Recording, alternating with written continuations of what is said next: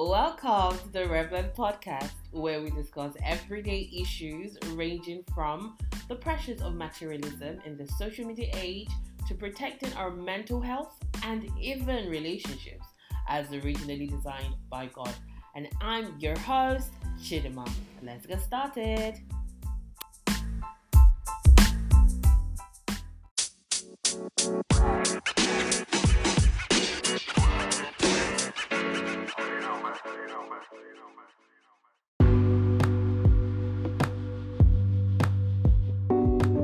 Hello, guys, and welcome to this week's episode of the Reverend Podcast.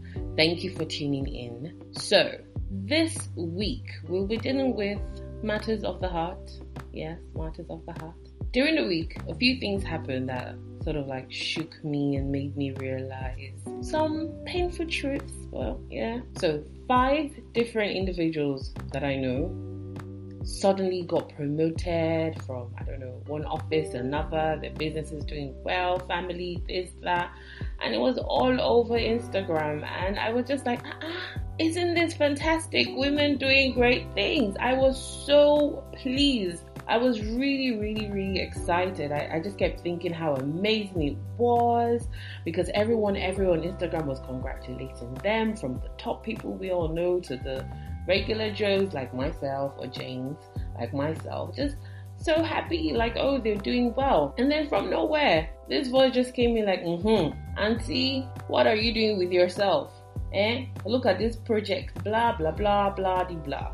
And I started freaking out, trying to somehow cramp in two years of work into five minutes, which left me feeling super deflated and exhausted. And that got me thinking, why did I let myself get caught in that rabbit hole of what am I doing? Where is my life headed? What's happening now? All because I saw a few people just shining in their moment, forgetting that this life is all about seasons because it was their season doesn't mean mine's not going to come. I'm sure to some of them they've been looking at me like, ah, it's been Chidima season for some time now.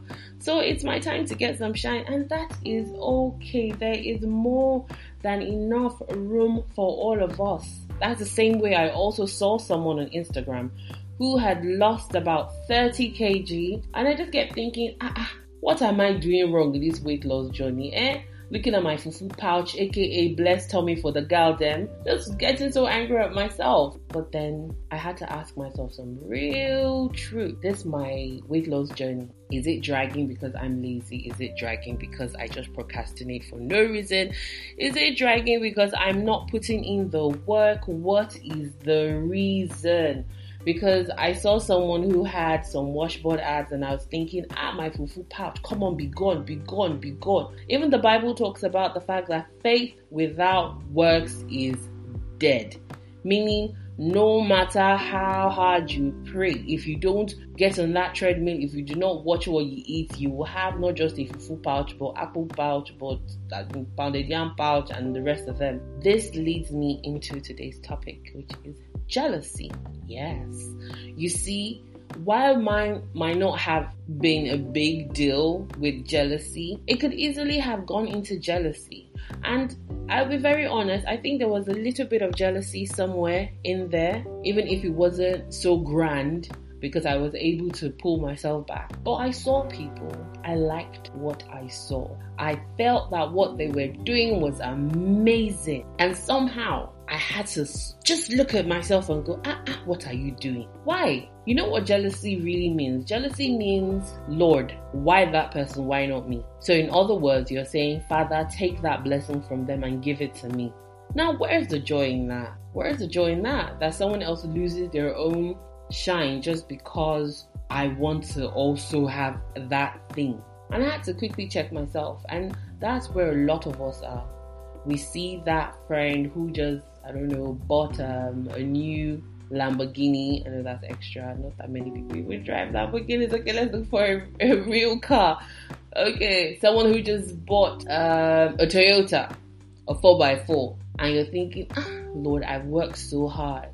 Why can't I just afford that Toyota car? It's not a big deal. Or she just got promoted or got a job with a multinational, and it's like, ah, but I even got first class in university. It's not about that. Why is it that sometimes when we see those blessings, we, we're not just fully happy and grateful and let it go? Why do we always have to now look within ourselves to find some, some, I don't know, treacherous thing, something hidden? Why? It just really got me thinking and really bothered me that can we ever really be truly just happy for everyone? Yes, sometimes we are. But why must we reflect it on ourselves? I had a dream about someone and it's something I've been desiring for so long. And in the dream, she got it and she was just there chilling. And I remember I was excited in the dream. I woke up so excited. I started calling her very early in the morning. I'm sure she must have thought I was crazy. When I shared my dream with her, she goes, Ah, I don't know about that. Oh, I don't think it's time. Not now. Ugh, I'm not really sure. I'm not certain. And I thought, hmm, isn't life just funny? So you see, while you might be screaming or crying or feeling sad about, Lord, why not me? Why not now? The other person is just literally doing and operating in their own destiny while you're crying. Meanwhile, all God wants you to do is rejoice truthfully. To rejoice truthfully. As I started telling my friend, Oh, I'm so happy and I know God's gonna do it, He's done it. You will not believe this. I kid you not. That exact same thing I saw happen to her in the dream happened to me. And it was just so fascinating because I didn't see it coming. I wasn't in that moment thinking about myself. I was just fully, fully aware of God's amazing, amazing power over her life. And all I just wanted to do was thank God for what he has done. So I would say, in essence, we should learn to truly celebrate with people because there's just something about the universe, right? What you sow, you will reap. And God is just there waiting to see us rejoice and be glad for other people and just have a heart of gratitude. And once you have a heart of gratitude, it just somehow falls on you. I learned that it's okay to look at your life but not in a competitive way. It's alright to think about where I am now, where I'm going, but not in the light of someone else's shine. No, no, no, that's not healthy. So you can look at yourself and okay, wonder like, okay, I was doing maybe the same thing this person was doing. Why didn't it work? Have you ever thought about just asking the person, like, babe, I support you, guy, I support you. But I've been trying to do this thing as well for some time now, but it just didn't work. What can I do better? You'll be so surprised that even the methods or the process you've been using to achieve a particular thing has been totally flawed. So sometimes ask for help. Ask for help. And when you feel that jealous spirit coming up, tell the devil to shut up. No jokes. Tell the devil to shut up because it is all right to rejoice. The Bible says that we should rejoice with everyone that rejoices. It is okay to just be happy, even if yours hasn't come, because in so doing, what have you done? You have sown excitement for someone else, you have sown celebration, which means you're in line, you're next. Everything is turn by turn. No joke, it is turn by turn. And your turn is coming just like mine is coming. Another thing I realized was I think it's just our culture to have that competitive spirit. And I'm, I'm not really sure why.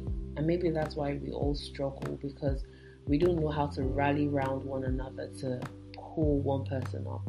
So we're all like crabs in a basket pulling ourselves apart. And then what happens? No one goes up. Such a shame. So we should learn to just rejoice and celebrate one another. Also, don't get carried away. Learn to understand your journey and your strength. And don't limit your vision because someone got there first or because you are in your quiet season. Do not limit your vision because you are in your desert experience. Just learn to bask in the fact that God has you covered. Honestly, God has you covered, and that's why there's a verse that totally screams out to me, and it's found in Ephesians 1:19.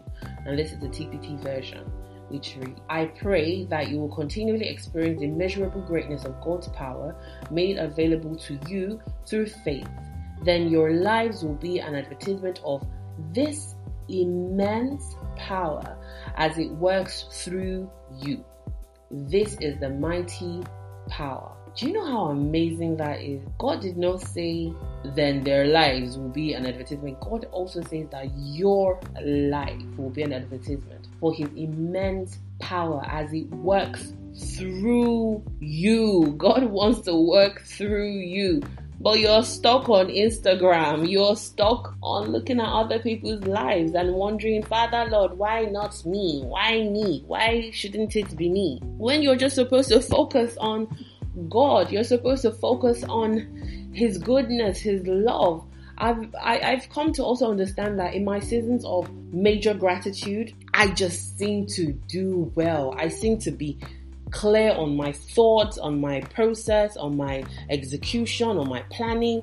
But then when there's just that whole grumbling, complacency part of me, everything is so hard. It just drags and drags and drags. So the lesson for today is please do not be jealous. Life not turn by turn. You will get your time to shine. God wants to show his immense power through you. Just have faith. Have faith that your own turn will come. Life is like a swinging pendulum. Sometimes it swings what? Up, and sometimes it swings what? Down. That's right. So have yourself a fantastic day and see you next time.